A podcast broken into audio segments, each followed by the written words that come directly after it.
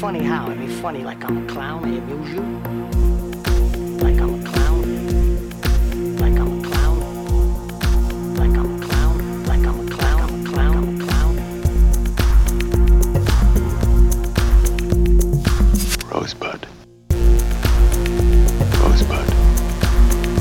Rosebud. Rosebud. So yeah, I listened to the infamous uh, Sam Elliott interview with Marc Maron. Uh, It was fun, real fun. What They, did he uh, say that was controversial again? I forget. I, I, that was Well- a couple of news cycles ago. Marc Maron like asked him about it, and he's like, "Oh, he's like." Marc Maron's like, "Yeah, you want to get into it?" He's like, "Yo, you want to talk about that piece of shit?" and Maron's like, "Yeah, yeah, let's get into it."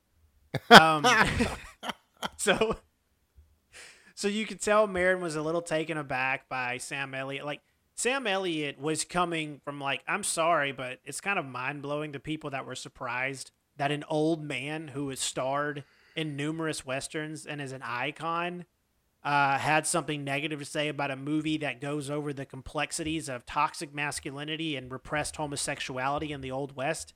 I'm just shocked that he had that outlook.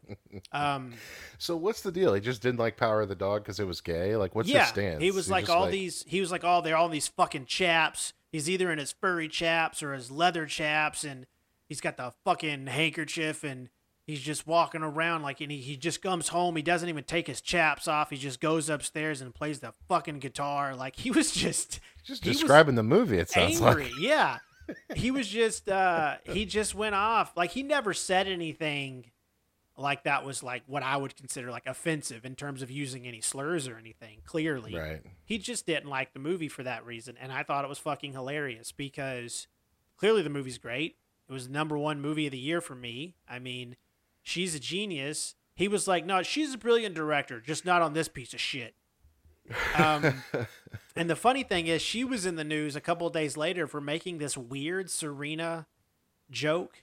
Um, Right. Right. Right. Right. Right. Right. Yeah. but like, dude, it was awkward. She was like, "Oh, well, you guys don't have to play against the men like I do," and it's like, what? Like, what are you talking about? It's like it's like yeah. I mean, you don't have to play against men, but also you don't have to play anything. Like you're Yeah. you're a movie director. Like Like, these are two world class athletes, uh, Venus and Serena. I could not remember the other one. Uh, Venus and Serena. They're just sitting there, and she's like saying this shit, and everyone was just kind of like awkwardly laughing. She apologized, but it's like, don't apologize because it was offensive. Apologize because it was bad. It was just a stupid joke. yeah. Um. She's from New Zealand. You know, you, you never know what those people are gonna do or Dude, say. these fucking Kiwis, man. By the way, can we say Kiwi? Is that a slur?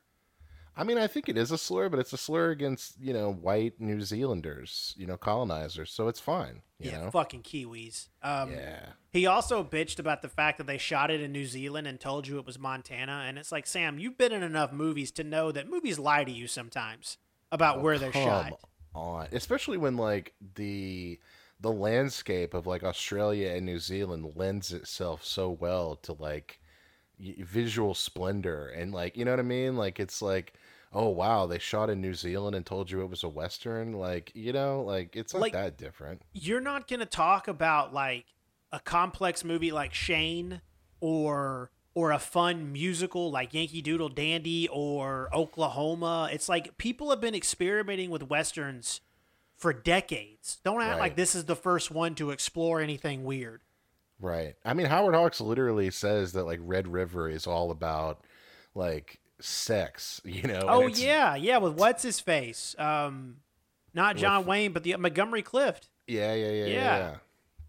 yeah. So Like, I mean, that was made in the fucking fifties. You know. yeah. So to sit there and have this reaction, it's like, look, man, it was an interpretation of the West, but most importantly, Sam, as much as I think Sam Elliott is a fucking legend, it's based on a book.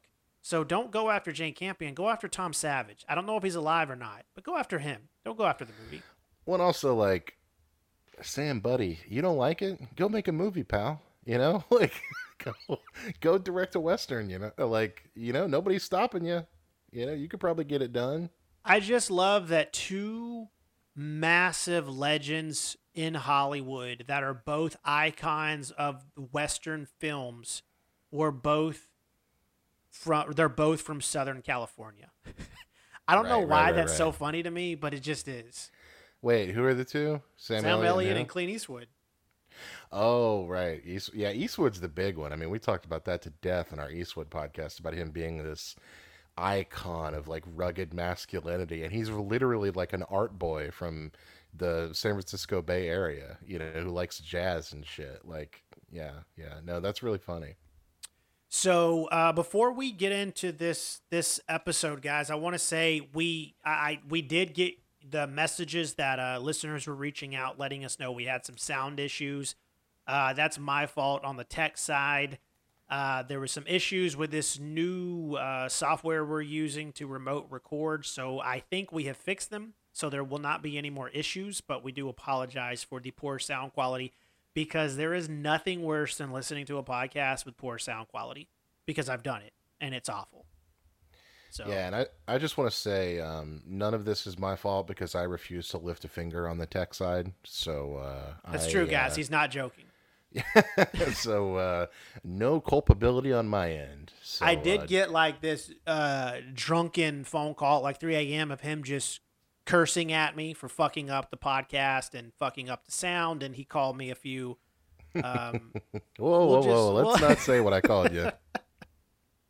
um, but no, in all seriousness, uh, that I that said is you fuck up my money, and we're gonna have a problem. Uh, there were threats involved that were oddly specific. Um, but uh, but no, in all seriousness, we yeah we apologize for that, guys. We think we have fixed the issue. We uh we we figured out this new this new recording software, so we should be good to go. So um, now that we have that out of the way, let's talk about Tony Scott. Let's not just talk about Tony Scott, but let's kind of dive into how we ended up doing. We're going to be doing three episodes about Tony Scott, essentially, guys. We have not done a three episode series since our very first three episodes with Kathryn Bigelow. So we're going to get back to it and, and try it again. Um, but I picked Tony Scott and I picked two movies that I love from Tony Scott, one of which I think is his best one. Technically, they're probably tied for his best two. I don't want to spoil that, so I won't say what they are.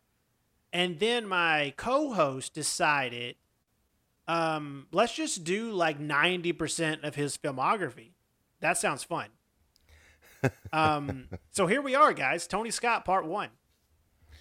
Well, okay. Let me let me uh, without getting too deep into the woods and inside baseball and all that shit. Let me let me just kind of expand on my thinking and why I thought it would be interesting to do this. I thought it would be a nice change of pace, you know, because a lot of the episodes, you know, we do a director we really like and we talk about two other movies and then we go, well, we're, you know, we got to do another one of these episodes. You know, we'll do another one pretty soon or whatever. And you know, I think that that that works fine. I mean, that's you know, we do another one whenever we want to, and and that works fine, especially for a lot of these directors who have you know a ton of movies and and they deserve to be examined in great detail. You know, uh, but for someone like Tony Scott, I thought like you know he's got such an interesting career that I thought it might be fun to kind of do a multi-part uh, kind of arc. And this is not to say we're going to keep doing it this way in the future, um, but I thought it might be a nice change of pace because he's got kind of an interesting um,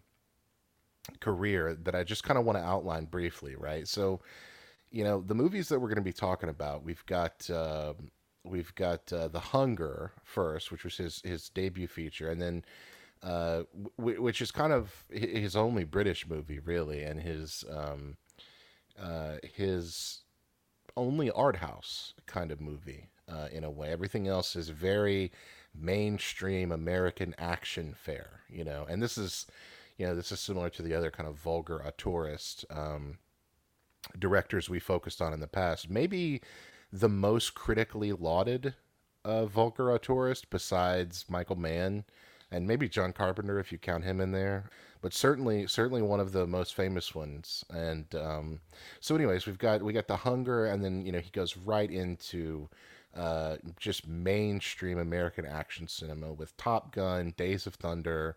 Uh, the Last Boy Scout and True Romance. Those are the five that we're going to cover in this first episode because we talked about it and we really don't want to delve too deeply into any of those movies. And um, Because I mean, honestly, most of those movies you've all seen. I know we have judging Sure. from our our numbers, we have somewhat of a younger listening audience. So if you haven't seen any of these, um, obviously when we when we kind of briefly touch on them, we will stress which ones really need to be watched. But I mean, some of these are the best action movies ever made. Um, one of them in particular. So if you haven't seen them, obviously go watch them. But I mean, most of um, we're assuming most of you guys have seen like Top Gun and Day, uh, uh, Days of Thunder, Top Gun and Days of Thunder.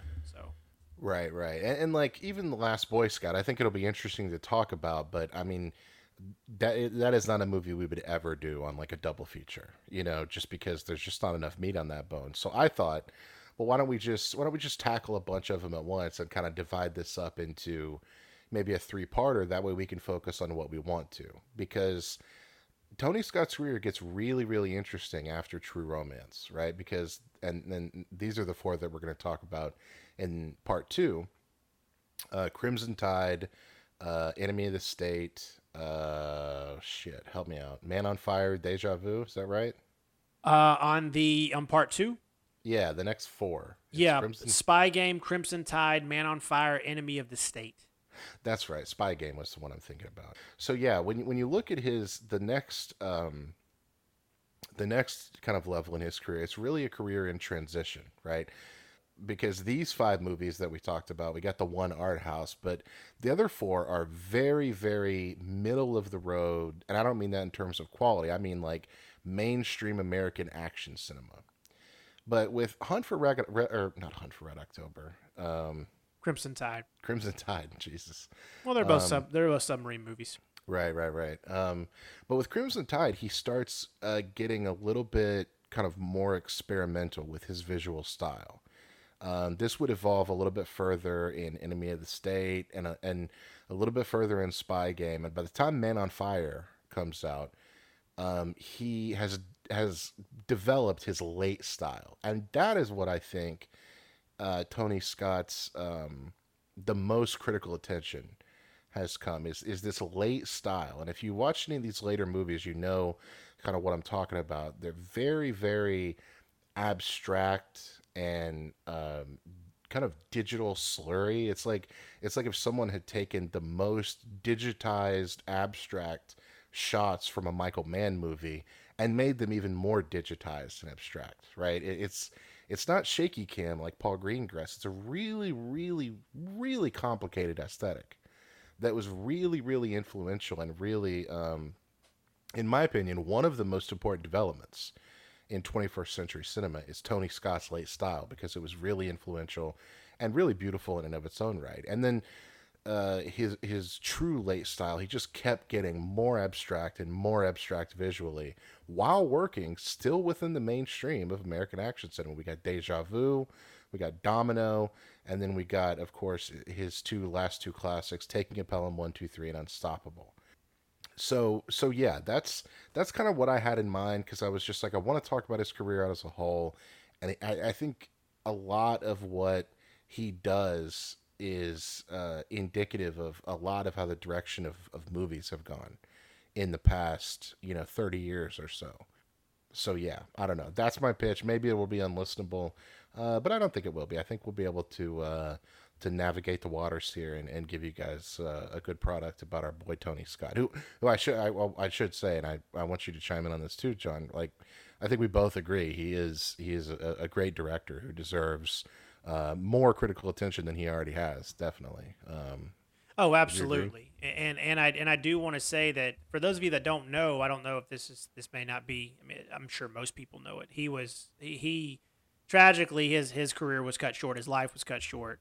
Um, I think it's been about ten years ago now that um that he did commit suicide. So that is Right. why his career just kind of ended where it did. So I think that um, with Ridley Scott still working, I think people can forget how good Tony Scott was. How yes. how much skill he had and and the the very unique uh, camera work and angles and colors and, and fast editing that he was implementing long before, as you pointed out, it became more mainstream in Hollywood. Uh, he was doing shit before a lot of other people started using it in their films, and I think that, I Right. mean, he, he's made some, he's made like he he for most of his career, he as we're gonna dive into with with this three part series is he managed to give you what you would refer to as like popcorn cinema, but it always had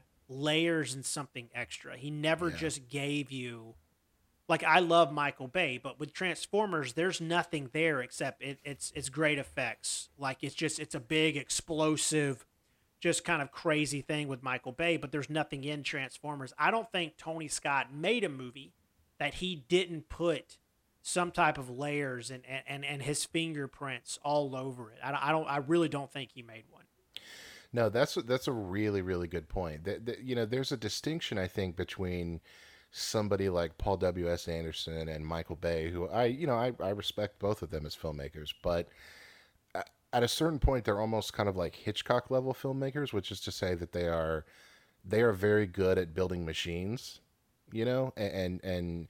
Uh, by building machines, I just mean that as a euphemism for like creating, you know, a Nolan type filmmaker. You know, creating the world that the movie takes place in and not really giving you much you know necessarily to think about or chew on and i i don't necessarily there's think there's necessarily much to think about in a tony scott movie but the way that he uses uh cinematic and digital space is just so experimental and avant-garde. There's that's the only way you can describe some of his stuff. In fact, they did a after he tragically passed away. Um, they did a uh, a retrospective of his films uh, here in New York, and they paired each one of the movies with like a seven or eight minute experimental short from you know some highly highly touted uh, experimental directors. Stan Brakhage was on there, and Jonas Mekas, and some people like that. Um, so the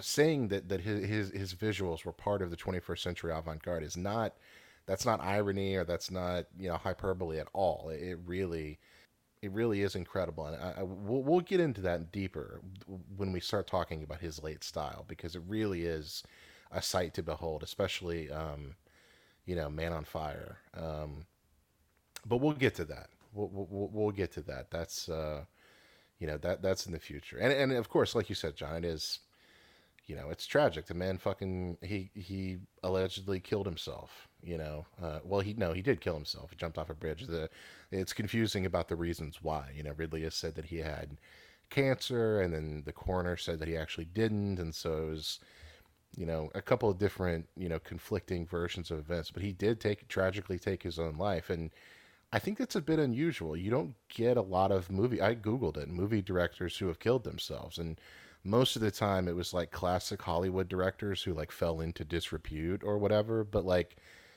you know, authors. You know, it happens to authors and writers and artists and stuff. But film directors live a pretty glamorous lifestyle, right? Like it, it they don't uh, they don't end up seeking suicide as an option and unfortunately that's something that happened with tony scott he must have been you know deeply troubled or, or something and um, so yeah i figured what better way to kind of honor his memory than uh, do a supersized three part or something we don't do very often um, so yeah what do Yeah. you think should we just jump into it Yeah, and it's kind of a it's kind of a down note to jump into it because The Hunger is far and away my least favorite movie that he's made, like by by a mile. Okay Um, with with addressing it uh, obviously um, as his first movie to come out in 1983. It it had some interesting themes to it, but for the most part, I uh, I, I don't know, man. I, I I watched it and I I was like, did I watch this? Have I seen this before? And I and I think I've pretty much decided that I started it years ago and turned it off because I wasn't in the mood and never went back to finish it. Uh, So this kind of is my first time uh, seeing it. And for those of you that don't know, it's essentially it's it's a weird movie. I can't even call it a vampire movie. I mean, it's basically a love triangle, you know, but one of the people you only see David Bowie you only see for about maybe 15 minutes of the movie. hmm And Sarandon it was it's, it's a really weird movie, man. It's based on a book, but apparently they changed some things. But I mean, what what were you, what, what are your thoughts on The Hunger as a directorial debut? Uh, knowing since we have hindsight to see what came after such a quote unquote art house film, what do you what, what do you make of this movie? Well, you know, I mean, eh, to give a little bit of, I think it's important to give a little bit of background to say kind of where he was in 1983. I mean, he he originally wanted to be a painter. Um, he went to school to be um, like a fine artist and be a painter, and which obviously that uh, that impulse will certainly uh, revisit us in some of his later work. But and then he he got um, you know kind of bitten by the film bug and and his older brother Ridley Scott is his older brother. I don't even know if we mentioned that, but yeah, Ridley Scott is his older brother and started a, um, film production company for advertisers, uh, or an ad, film ad agency basically in the UK.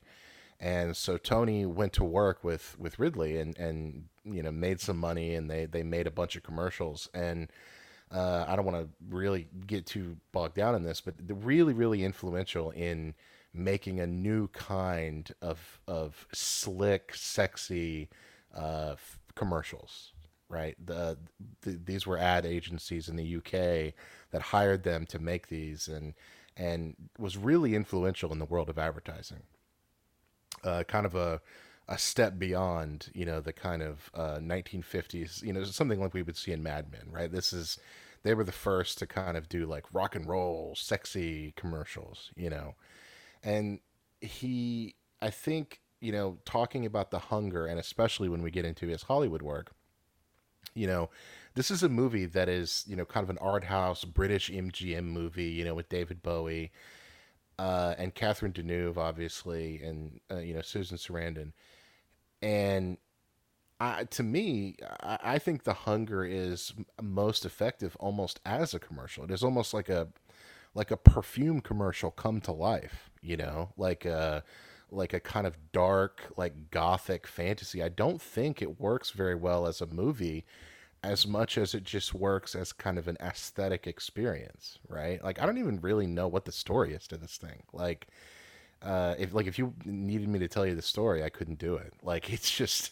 it's just about their it's a love triangle and David Bowie has a disease that makes him age, and there's really no plot to speak of. And there's just Catherine Deneuve and um, and uh, Susan Sarandon kind of circling each other and just absolutely in heat for one another. And um, that's really it. It's almost just like an exercise in kind of pure uh, aesthetic. Uh, you know, uh, pure aesthetic. That that's all it is. Um, well, I mean that so, that's that's the thing that's infuriating about the movie is is you're right about the story for the most part. Like there is one there, it just takes a little digging, but he introduced some really interesting themes that kind of builds on the vampire lore. Mm-hmm. But then it just completely fizzles out and turns into like just this very Hitch- Hitchcockian perverted type of take on on yes. these like long lesbian scenes and, and sex scenes between Deneuve and, and Sarandon.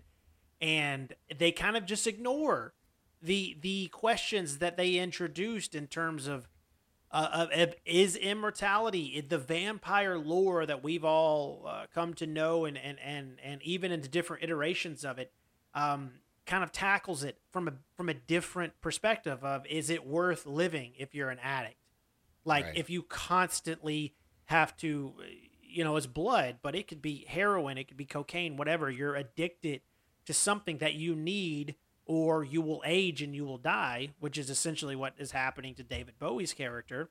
And then they completely just ignore those questions that that they kind of raised in the beginning. And I honestly don't understand how this is a cult classic. It is it is a very big cult classic in like the goth community and stuff, but I don't understand how or why.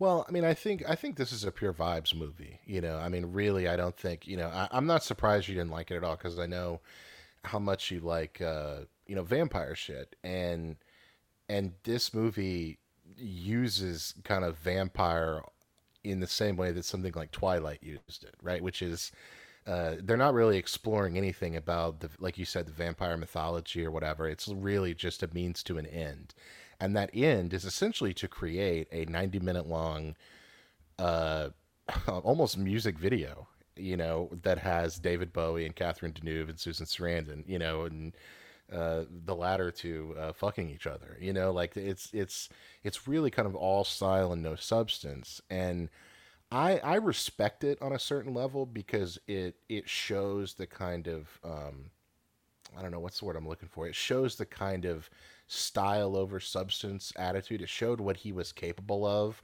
of just pure, just unfiltered style. Because I can truly say I've never seen a movie that looks like this, right? But you know, if it's going to be a vibes movie, you know, it has to really, you know, attract you on some level. And the vibes are this are, are fucked for me. Like I have no I have no affinity for like goth subculture or for any of that shit. Like I just it just doesn't appeal to me. I never got caught up in it. And so like the vibes of it, like I understand why they would like watch this movie and be like, "Oh my god, I want to be David Bowie in this movie or whatever." And like you know, or I want to be, you know, Catherine Deneuve in this movie, but for me personally, it's just not my kind of vibes movie. But I I respect it for the for the pure style. I mean, you know, this man, the, the, whole thing looks like an ad, an ad or a music video or like a, you know, just kind of there's like your the the music at the beginning. It's like this kind of Euro trash gothic vampire fantasy, and it's not wholly satisfying as a movie, but it is pretty satisfying as an aesthetic in the sense that I'm like, oh, I get it. Like I, I get why people like this. I doesn't necessarily do a whole lot for me, but I, I kind of uh, I kind of understand on on some level how it is a cult classic because I I understand being like, you know, kind of a moody like you know fourteen year old and seeing this for the first time and being like, oh my god, this is my favorite movie, you know. Uh, there's only one thing in this movie a 14 year old be interested in, and you know. well, I mean, you know, I, I meant a 14 year old girl. You know, you're a 14 year old okay. girl. You're Okay. you're watching this and you're like, oh my god, I want to be, you know, I want to be Catherine Deneuve in this or whatever. You know. Yeah, I mean, I, I don't know. I, I agree with you. I don't think it's there's it's not very much of a movie, but it is it, it- it is a hell of an aesthetic, and uh, that is he he would go on to continue to do that. I think throughout his career. You know, it's defined these aesthetic, especially in the next movie. Yeah, a- and and talk about this absolutely like absurd step to take in your career. We go from this artsy, moody, style over substance, David Bowie music video, li- like you pointed mm-hmm. out, and The Hunger in 1983, to this classic of the 80s, one of the most referenced films of all time, three years later in 1986 with Top Gun, which every time I watch it, it's fantastic. It doesn't make Right. any fucking sense. Like, the dialogue is awful. The characters are just cutouts. But I, I always compare this movie to, like, Point Break because it's just fucking cool. Like, I don't need Point Break to have, like, massive character development and great acting and great exchanges. Point Break is as great as it is because it's so cool. And Top Gun is just a fucking cool movie with some of the best, like to this day, some of the best action in the air we have ever seen in an airplane movie. Like, it's fucking nuts, man. Now, I, I will say this. I will say this. I I you know, watching this recently, I was kind of unimpressed by the action. And maybe maybe it is an error in concept and not necessarily in execution, but it reminded me of that Clint Eastwood movie, uh Firefox, where it's yeah, like that movie also has great action, great dogfight scenes. What's your beef with dogfights? I don't know. Maybe that's it. Maybe maybe it just doesn't appeal to me. But like I just like it, it. It feels like it's really hard to do like I don't know continuity action when you have just like planes. Like it was hard to like figure out what was going on and like um I don't know. I just I wasn't particularly struck with like the level of of action. You know, like when, when I think of good action, I think of like. I, I know this is different, obviously, but like I think of like John Wick. I think of two people hitting each other. And like i think it, uh, the kinetic nature of that it's like hard to get across with these like s- things that are flying through the sky like 500 miles an hour. Like it just i don't think it lends itself well to movies. I mean obviously i'm wrong you know? A, a lot of people think this is great action but it just doesn't. I don't know. It doesn't do it for me. I don't know. I, I can't. I can't really keep track of what's going on. I feel like maybe I'm just getting old.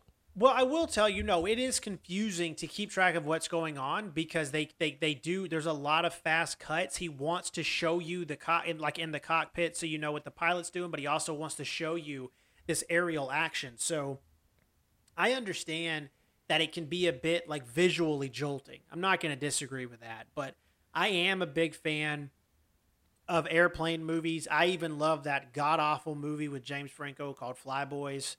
Um, I'm just a fan of of movies that involve dogfights and, and anything in the air. And that's why I'm so pumped for the Top Gun sequel because Tom Cruise learned how to fly a jet for the sequel. So that's just going to be epic to see. Well, I'll say this. I want to. I want to be clear about this, though. I think there is a, and I want to get too bogged down in the action because I almost think the action is beside the point, right? Like when I say I, I don't think it has good action, that's what I mean about the kind of clarity or whatever.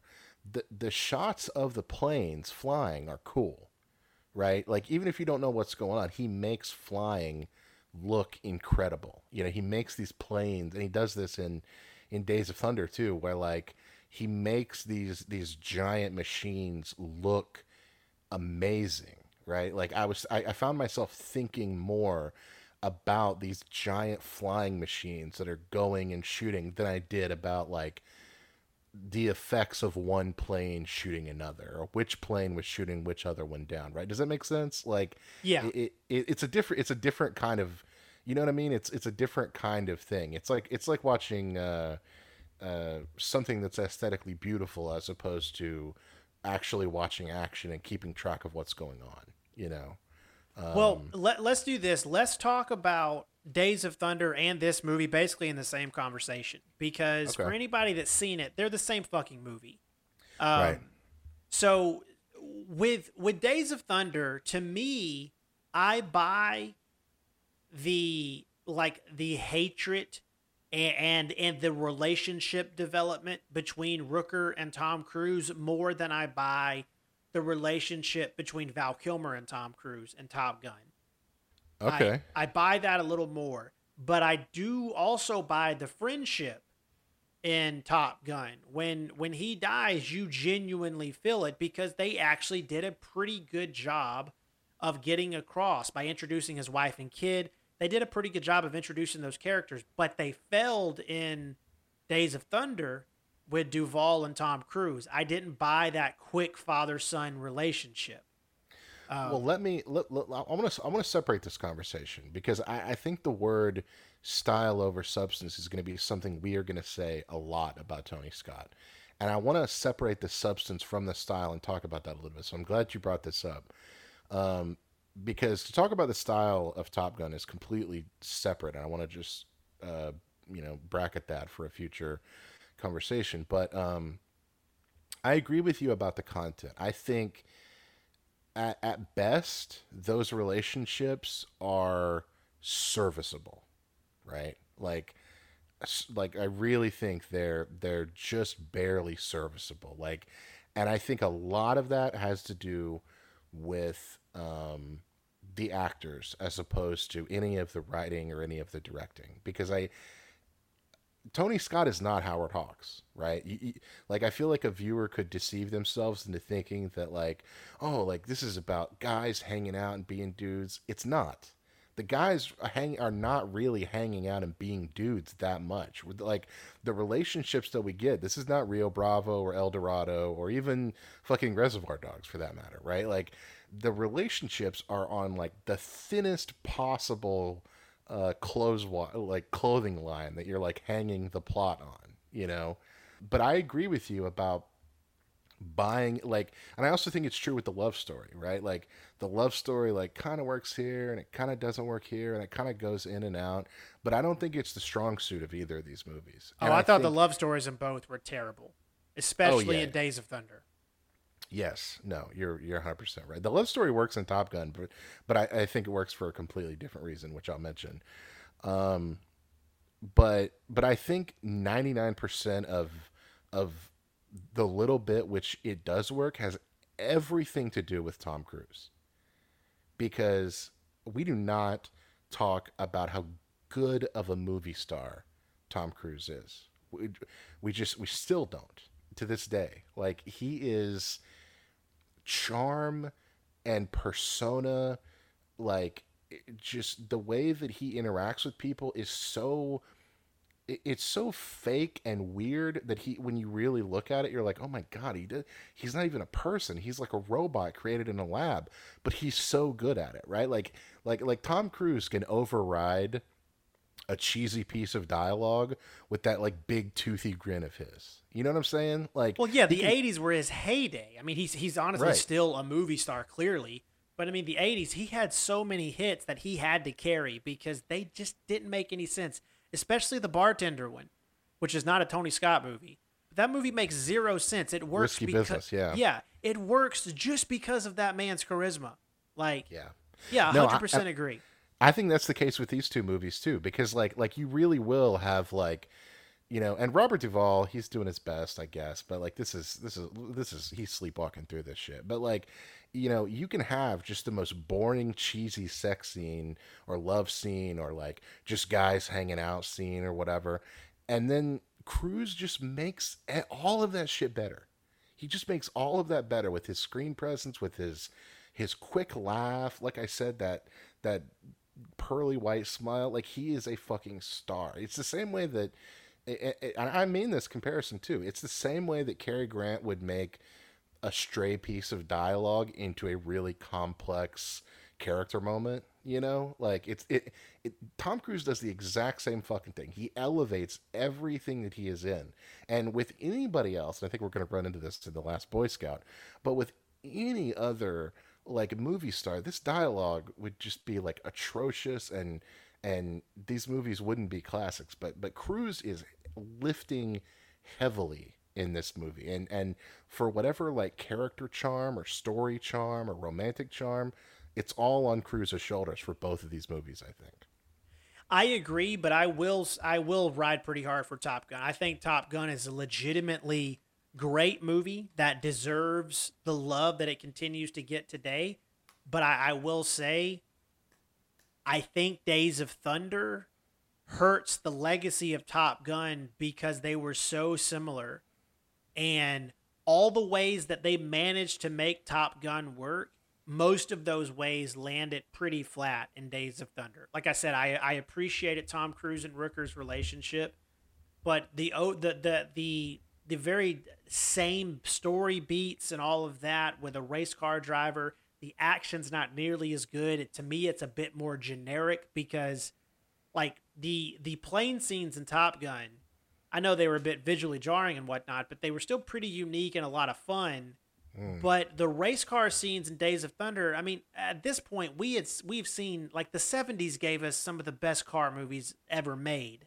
Right. So when we look at the action in Days of Thunder, it's really lacking compared to Top Gun, in my opinion. So, so I, I think Top Gun's legitimately good.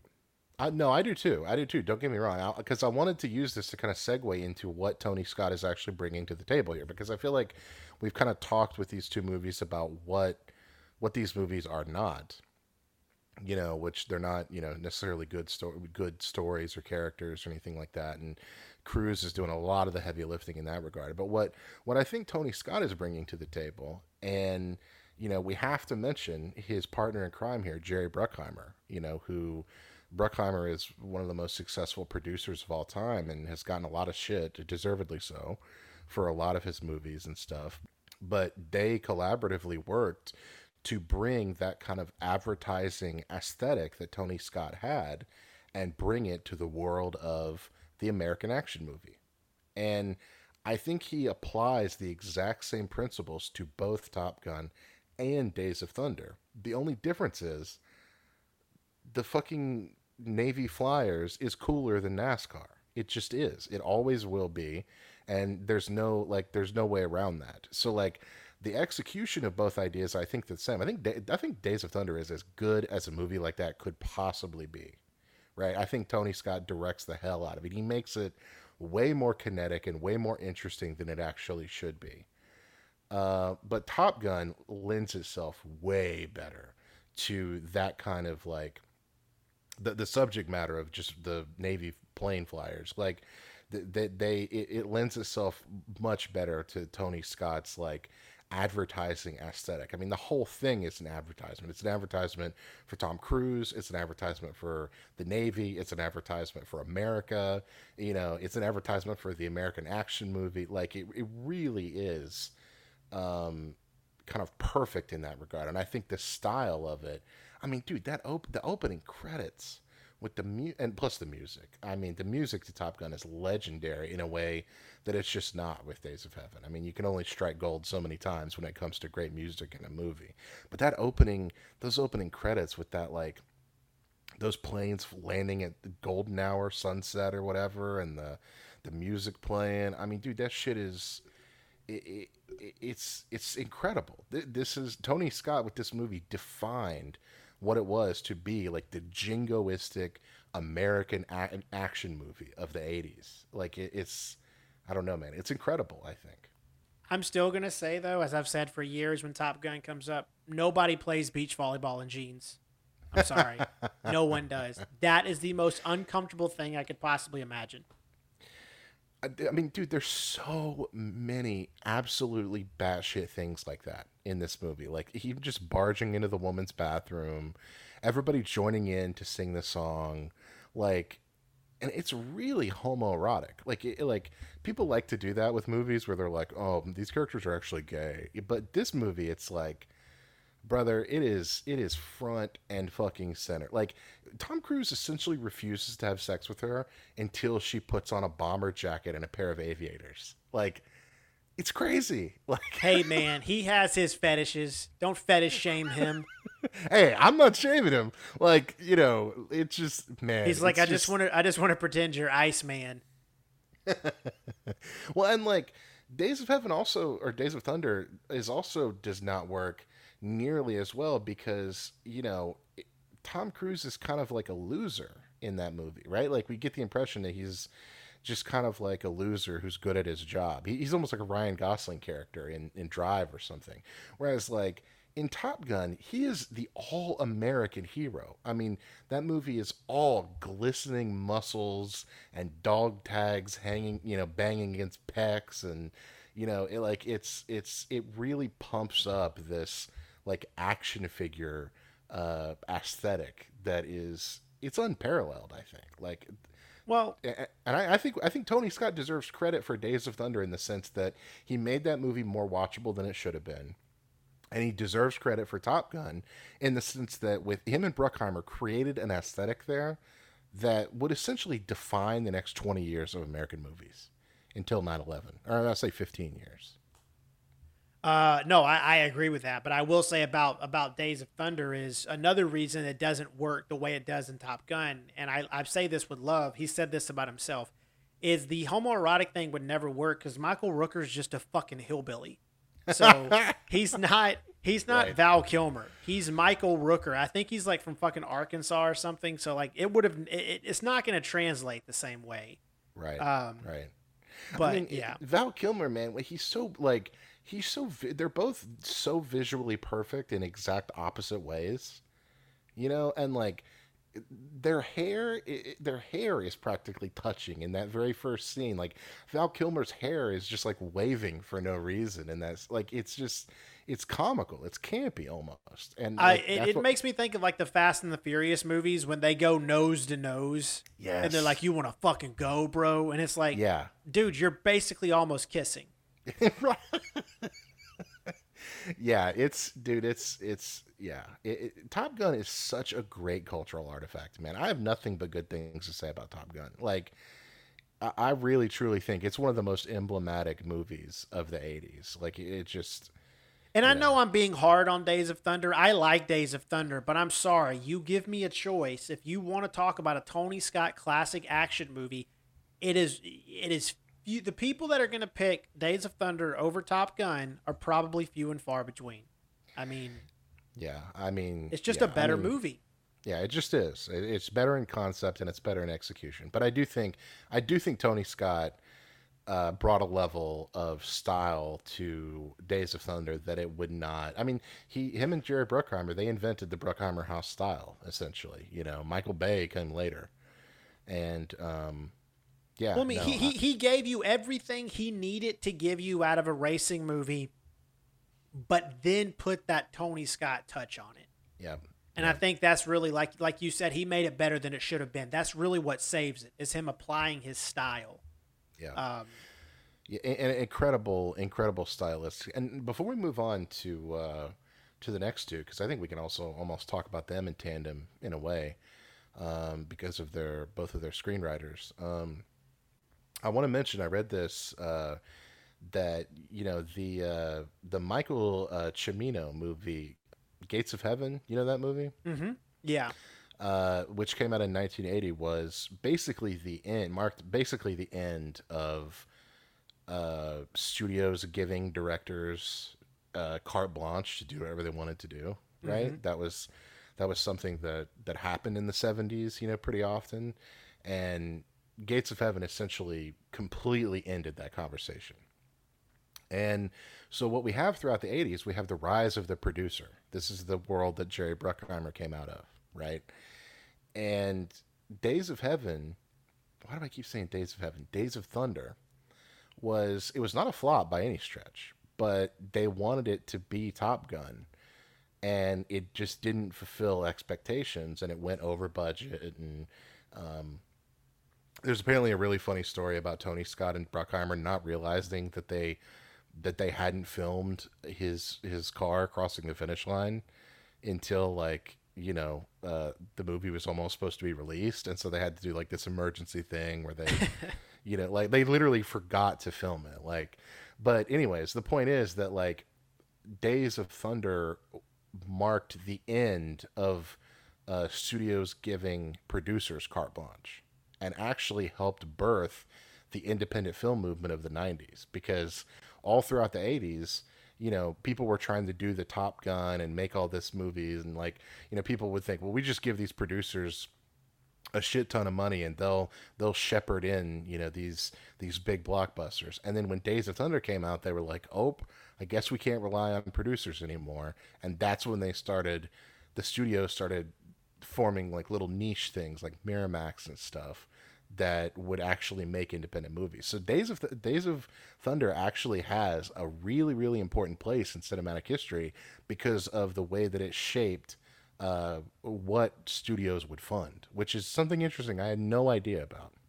yeah. I, I came across a lot of that when I was preparing for this episode, and it's all it's all pretty interesting. I mean, because uh, that that the first one, the Gates of Heaven, uh, that one Yeah. comes up a lot in terms of what a clusterfuck that was. Right. So, um, So, what do you think, man? Should we jump right into? Uh, yeah, uh, the Last Boy Scout. Honestly, both of them, The Last Boy Scout and True Romance, are movies that I should like way more than I do. Yes. the The Last Yep. Boy Scout was written by Shane Black, and True Romance was written by Quentin Tarantino. But we can kind of I, I want to, I want to tackle them a little separately, um, Okay. just because The Last Boy Scout is an interesting movie because I will be upfront about my bias towards Bruce Willis. I don't think he's cool. I've never bought him as that guy, and I am not a diehard fan.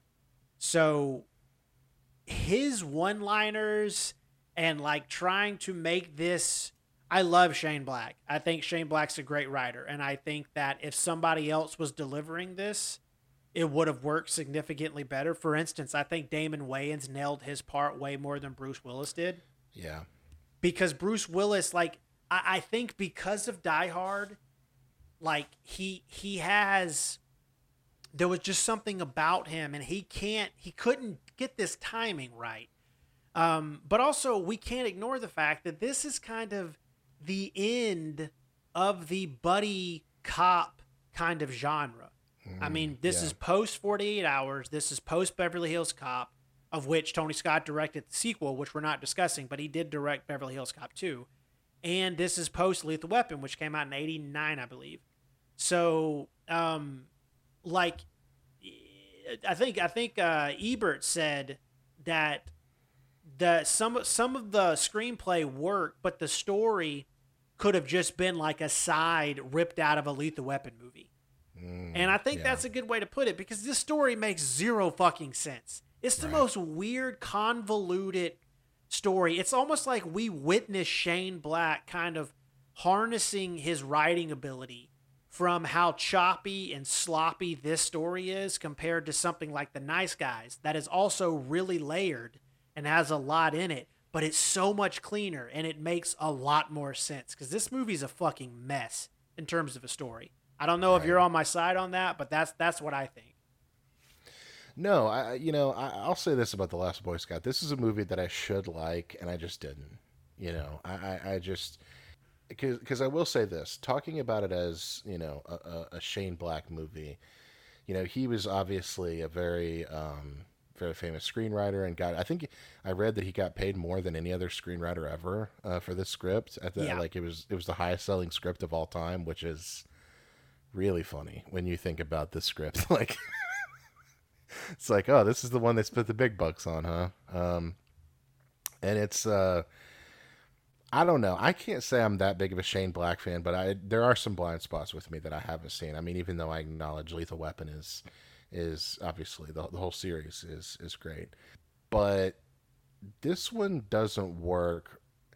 This is a movie I should like, but I just don't. And I think I think Bruce Willis his character in this is tough, man, because like he's such a fucking asshole. Like It's in it's nonstop. You never you never even give us a sliver of something to relate to or like about you. And I'm Yeah. sorry, but the end of it, when he tells his wife, like he he he's like, "Oh, you're a fucking bitch, and I want to kill you." Yes. And he's just laughing, and it's like that does not translate to the audience very well. And I'm not Yeah. talking about like some woke perspective of how misogynistic it was. I'm talking about from writing 101 and character delivery. It does not work. Well, I mean, you know, I, I've said this before regarding certain things. You know, I, the some of the woke uh, film criticism is is is real. I mean, it's you know, it's low hanging fruit, but it's really bad. But like in a situation like this, I feel like whatever the wokes would say about this movie are right in the sense that like the opening scene. I mean, you know, we get to see our, you know, uh, uh, Damon Wayans, who's you know one of the good guys and the, the screenwriting question of okay well how are we going to make it how are we going to let everybody know he's one of the good guys i know we'll have a football player trying to uh, force a woman to give him an underwater blowjob uh, and half drown her and our hero will uh, throw a football and hit the guy in the face and dude i'm like I, I like I, I'll take all the criticism in the world from anybody who listens to this but I'm sorry, the wokes are right on this one. Like, think of another fucking way to make your character relatable, dude. I, I like Like you, you're not, even gonna walk over there. Like this is Right. rape essentially, and you're Right. not. You're just gonna keep joking about it as this woman is drowning, and you're Yeah. not even gonna fucking walk over there and do anything. Right. Like I agree with you 100. percent and she just like she just like runs off like topless, and it's like, and, and the guy sitting in the hot tub's like later, bitch, or whatever. And it's like, dude, like, Jesus Christ, man, like you know, like, and there's no repercussions for him. We see him later Yeah. in the movie, and he's just on the field, like, aha, no, no big deal. Like, Yeah, if nobody yeah, had been there, I probably would have raped her. But haha. Yeah, yeah, yeah. Like it, it's it's treated so nonchalantly. It's just like, dude, this was, you know, maybe in something in the '70s or something. Like, you know, you can see shit like this, but this is, I don't know, man. This is not some kind of grindhouse exploitation movie. This is supposed to be mainstream American comedy, and like, I don't know, man. That shit just, god damn. Think of another way to make your character relatable. Like, are we supposed to think like? obvi- like obviously it's not a scene where we're supposed to be horrified by it. Are we supposed to like think it's kind of funny?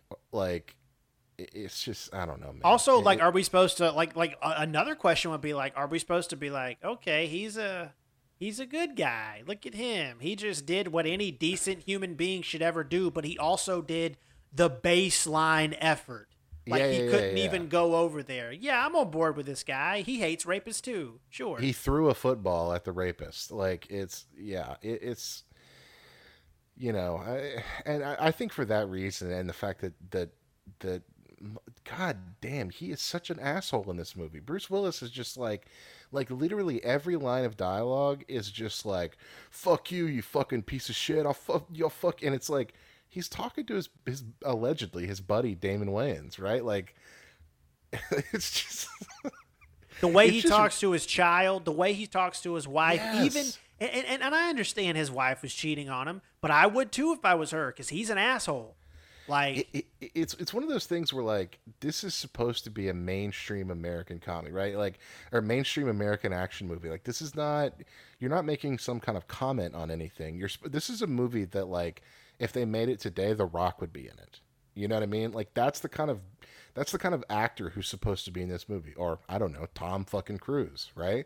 Like but instead we have this like miserable fuck of a guy Bruce Willis, who is just an asshole to everybody and like has no redeeming qualities.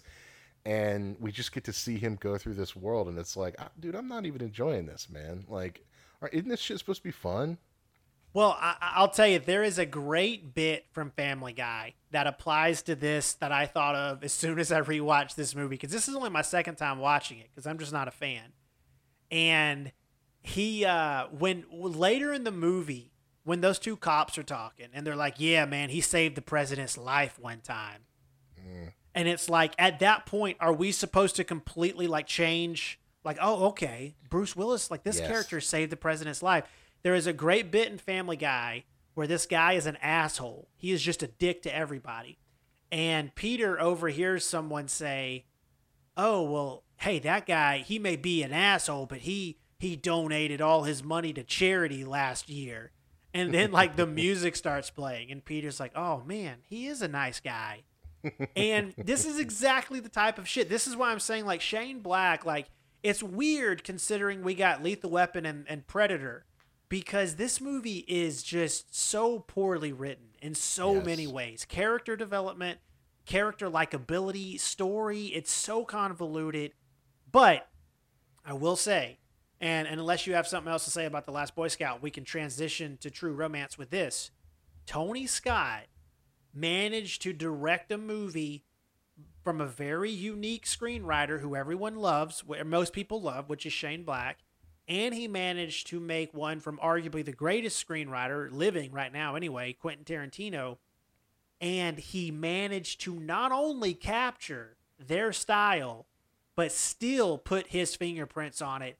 And it worked and meshed together perfectly, especially in True Romance. Yes, and see that's and, and this will be a good segue to talk about to, to transition into true romance because you know we had like I, I think throughout these first five movies, and this is why the latter part of his career is so much more interesting than the first part. Even though like I do think obviously they're interesting things, but but at this point Tony Scott is still a director for hire. He's five movies in, and he is still very much. Uh, sub sub what what's the word I'm looking for? Sub sub uh, sublimating his. I have no idea what word you're looking for. like uh, uh like he he's he's not superseding someone else's artistic vision he's uh, submissive to it almost in a way he's still submitting himself beneath the artistic vision of his partner right i mean uh bruckheimer with the with top gun and uh, Days of Thunder, which is not to say that Tony Scott is not doing anything. I don't mean that at all. But what I mean is we don't get a film that is completely authored by him yet. You know, Top Gun and Days of Thunder are very much classic Jerry Bruckheimer movies, right? Um, no matter how well directed they are, right? And no matter how much Tony Scott helped influence the Bruckheimer house style, which he did, but those are those are Jerry Bruckheimer collaborative movies. And in Last Boy Scout, he's dealing with a screenwriter who's very popular and important, Shane Black, and then of course Tarantino on um, uh, True Romance. So I, I just wanted to point that out. That's why I didn't think there was a lot of meat on these bones because if we're talking about Tony Scott, he is bringing something to the table. He is he's doing a director's job. He is bringing this element of style, and in the case of Top Gun, inventing a house style for Bruckheimer, but we don't really get to see him fully unleashed yet, in a way. But we will in the future. But but I think at this point in his career, we don't quite get that yet because just segueing into True Romance, very much a Tarantino movie. like very much, you know. Which is not to say Tony Scott doesn't put his stamp on it, but I think if you were going to say who outweighs the other, I think it would definitely be Tarantino. I don't know. What do you think? Well, I think well, I'll go and say this. Spoiler alert, in my opinion, the part two that we're covering, Mm-hmm. hands down the best Tony Scott that there is.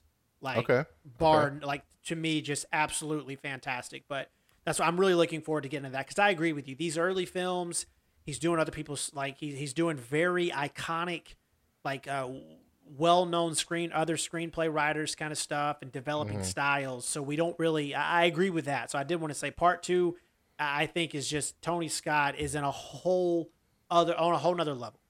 Um, Okay, good. Yeah, yeah. so True Romance, I agree with you in terms of it's clear that it's more Tarantino's thing, but I will say like Tony Scott came in, he shot everything really well. He also helped introduce another style of, of kind of this this hyper violent slow motion type of thing. Um, that's something that I think he kind of helped push into the movie world. Tarantino was obviously big into that, still is big into that. Um, he managed to, to to put his fingerprints on it and still do some things uh, that I thought were really interesting. But you are right; it is clearly a, you can't escape the Tarantino here. Like the the, the, char- the way the characters are written, the way they deliver lines, the snappy dialogue, everything about it screams Tarantino. But I think that speaks also to Tony Scott's talent because he knew when to just let things go. Like I don't Yep. need to dress this up. I just need to let the great Dennis Hopper and the great Christopher Walken have this scene. Like Right, right. And, and I think that's a lot. I think any other director would have been like, "No, I'm going to show them. This might be Tarantino's script, but I'm going to do my thing," and Hmm. it would have fucked it up. Well, also, uh, just just to piggyback off that, what you're saying though, really quick, is that like we're dealing with a world in which Tarantino had directed Reservoir Dogs, right? So obviously, people knew he was a very good, precocious filmmaker, and anybody reading the script would be like, "Wow, he's a really good writer." But he wasn't a legend yet, right? And what what is fascinating to me, and I think what Tony Scott deserves a lot of credit for, as a director, he is treating Tarantino like a legend and like a genius almost before anybody else was. You know what I'm saying? Like he he really lets Tarantino do these kind of like long scenes with a lot of dialogue, like the scene between uh, that you just mentioned between uh, Dennis Hopper and and what's his name, Christopher Walken. Christopher Walken, right? And um, so I I think that's important to keep in mind too. Like Tony Scott did not just shepherd uh, a Tarantino movie into existence; he was treating Tarantino with the gravity and with the importance of someone like Shane Black before Tarantino had even really had a hit yet. I mean, Reservoir Dogs was obviously a great movie, but a lot of people didn't even see that movie until after Pulp Fiction had came out. So I think he deserves a lot of credit for that, for see, looking at Tarantino and being like, "Oh my God, this guy's a genius. I have to completely uh, give this movie over to him." Before anybody in their right mind would have even said that. In fact, if the, the producer on, on True Romance probably would have told Tony Scott, "What are you doing? Don't do this. This guy's a, a green screenwriter, sh- fresh off the boat," you know. But but he recognized the the talent in Tarantino and thought, "I've just got to let this script breathe," you know, which is like you said, that's some that's that's movie directing, right? That's knowing when, you know, when to exert your will and, and influence and when not to, you know. Yeah, no, I agree. I mean, and, and I think anybody with any amount of, of knowledge into the industry and all that would have looked at this script and realized like, yeah, this is something special. Like there there right. there is something here. Um, you know, just to uh, like I said, they did change the ending, and it was Right. weird because Tarantino liked the ending he got, opposed to the one he wrote. He said the one he wrote was a bit darker, and Tony Scott, um, he he says it was not a studio decision. He didn't. He liked these characters so much he didn't want to see them die. So I I thought that was an interesting change, and I thought it was really interesting that that Tarantino liked it. But I will say about this, the characters are much more likable. I love the relationship between Christian Slater and, and Patricia Arquette. I love the brief scenes with the great Dennis Hopper, um, and and Christopher Walken. This is a movie that I should like more than I do. because I don't really like it that much, which is weird because it really has everything that I love in a movie. I guess the best thing I can say about this movie is it's the reason James Gandolfini got a chance to audition for Tony Soprano hmm. because they that's- liked him in this. You know, I, I will say this about this movie. It, you know, it would have turned out differently if, if, if Tarantino had made this movie, obviously. And I, I don't even mean that in a. I, I think the story would have been different, right? Because we're, we're dealing with a situation where Tarantino writes a script and he sells it. And, you know, as opposed to seeing it um, made from day one through, you know, the time it's on DVD or whatever, right? Or VHS, right? Like, uh, and I think that Tarantino would have adjusted, you know, the script a little bit based on, you know, based on because he he's not, you know, he's not nearly as rigid as people would think he would be with how good his writing is, right? He he obviously changes things and cuts here and there. So I think there is like a a kind of like 20 minutes where this movie really drags uh, where it kind of turns into an action movie where it's like, eh, I feel like Tarantino would have sped this up or would have done something different if he had been in complete control of this. So I, I do agree. It kind of it leaves it, it's it's less than meets the eye, but like this is one of those movies that's that's lesser than the sum of its parts, right? But the individual parts, ooh, buddy, they're good, man. I mean, Christian Slater as a fucking rockabilly Elvis dude.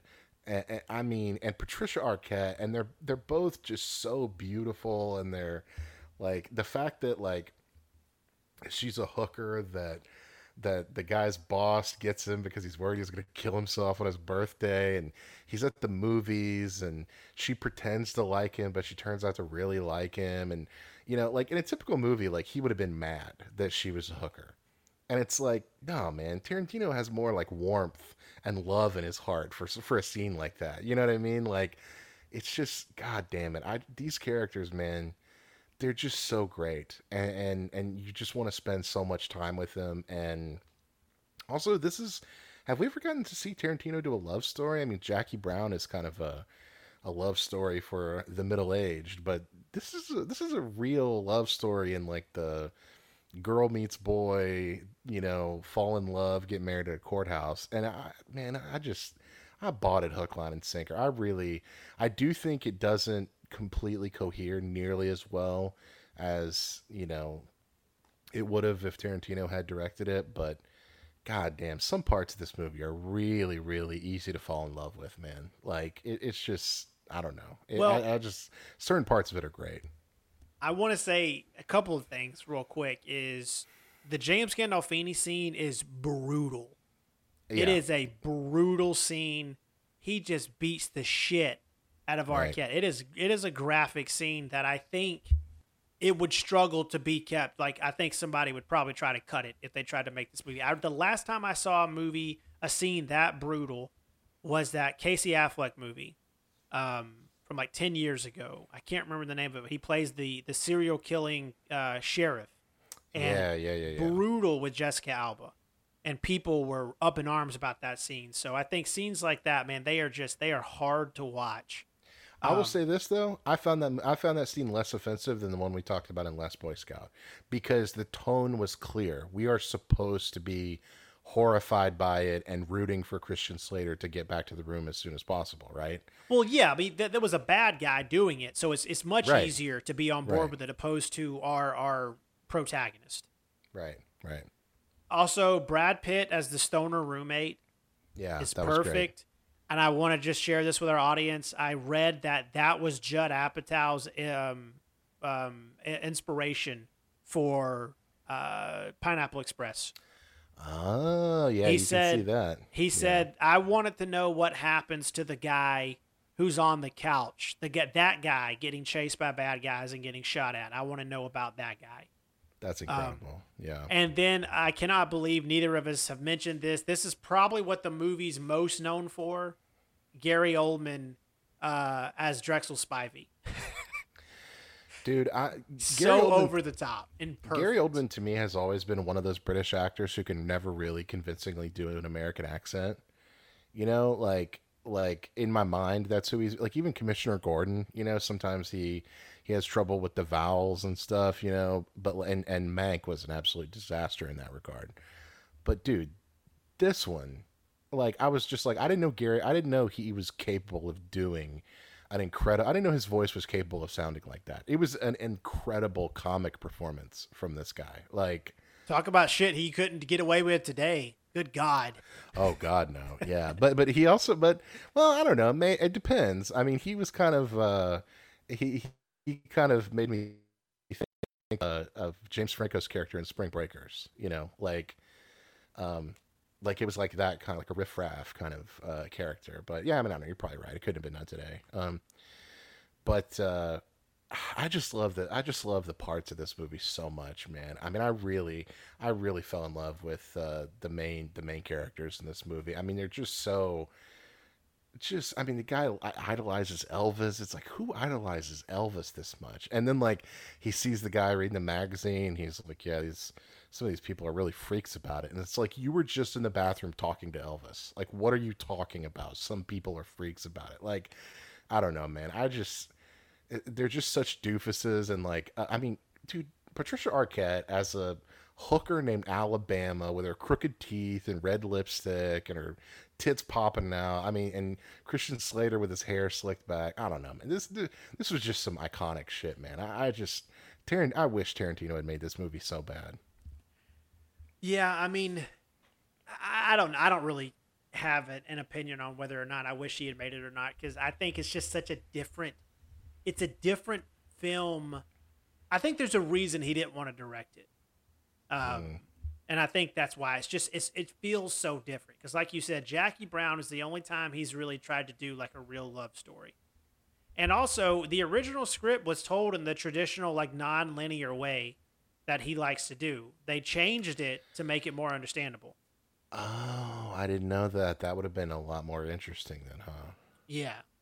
Um, well, and I, plus, I mean, I think people forget Tarantino was at a stage in his career where he thought selling a screenplay was a good idea, right? Like he didn't know he was gonna, like he didn't know he was just gonna be like a director who made his own scripts for his whole career. He didn't know that that blessing was gonna fall on him, you know. So I mean, it's it's understandable. I mean, he was just working within the industry at that point.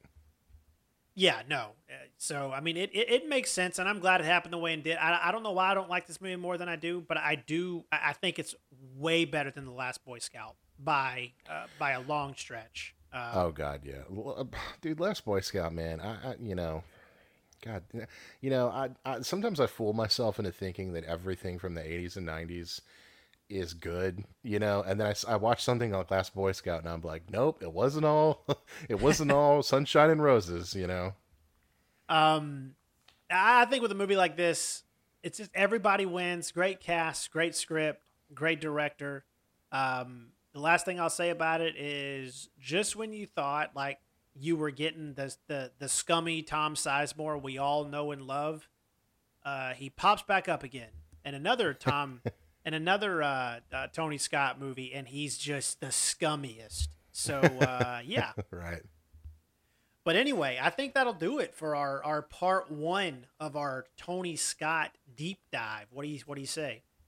Yeah, let's wrap it up. This is this is just the prelude, folks. This is just a little little appetizer. We're really going to get into the meat of, of Tony Scott and his uh, his uh, his adventurous style, to say the least, uh, with the with the next two parts. And I'm interested. I'm interested to hear you say that the next the next four are the are the best ones for you. That's uh, that's going to be interesting.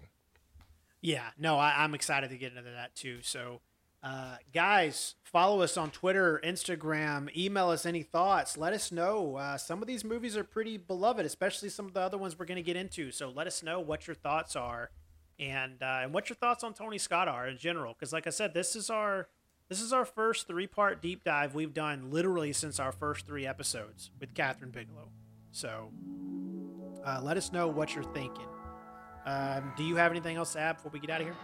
No, let's wrap it up. Okay, guys, don't forget rate and review wherever you listen. Those uh, those five star reviews really help feed the algorithm, and that's really what we want to do. So uh, don't forget to do that. And uh, we'll see you next week at the Silver Screen video.